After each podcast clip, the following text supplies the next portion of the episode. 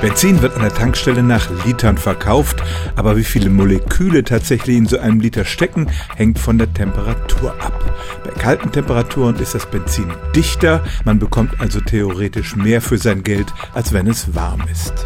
Morgens, so die Theorie, ist das Benzin am dichtesten, weil es sich über Nacht abgekühlt hat und deshalb sollte man dann zur Tankstelle fahren. Aber dazu muss man sagen, diese Unterschiede sind äußerst gering, weil das Benzin nämlich in unterirdischen Tanks gelagert wird und die sind gut isoliert und die Temperaturen schwanken kaum.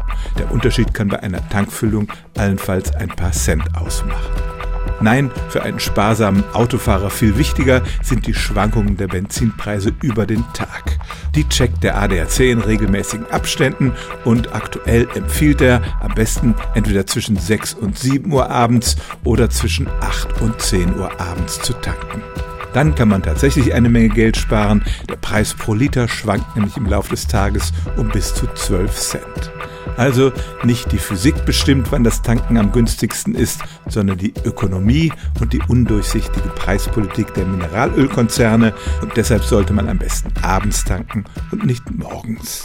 Stellen auch Sie Ihre alltäglichste Frage unter stimmtz.radio1.de.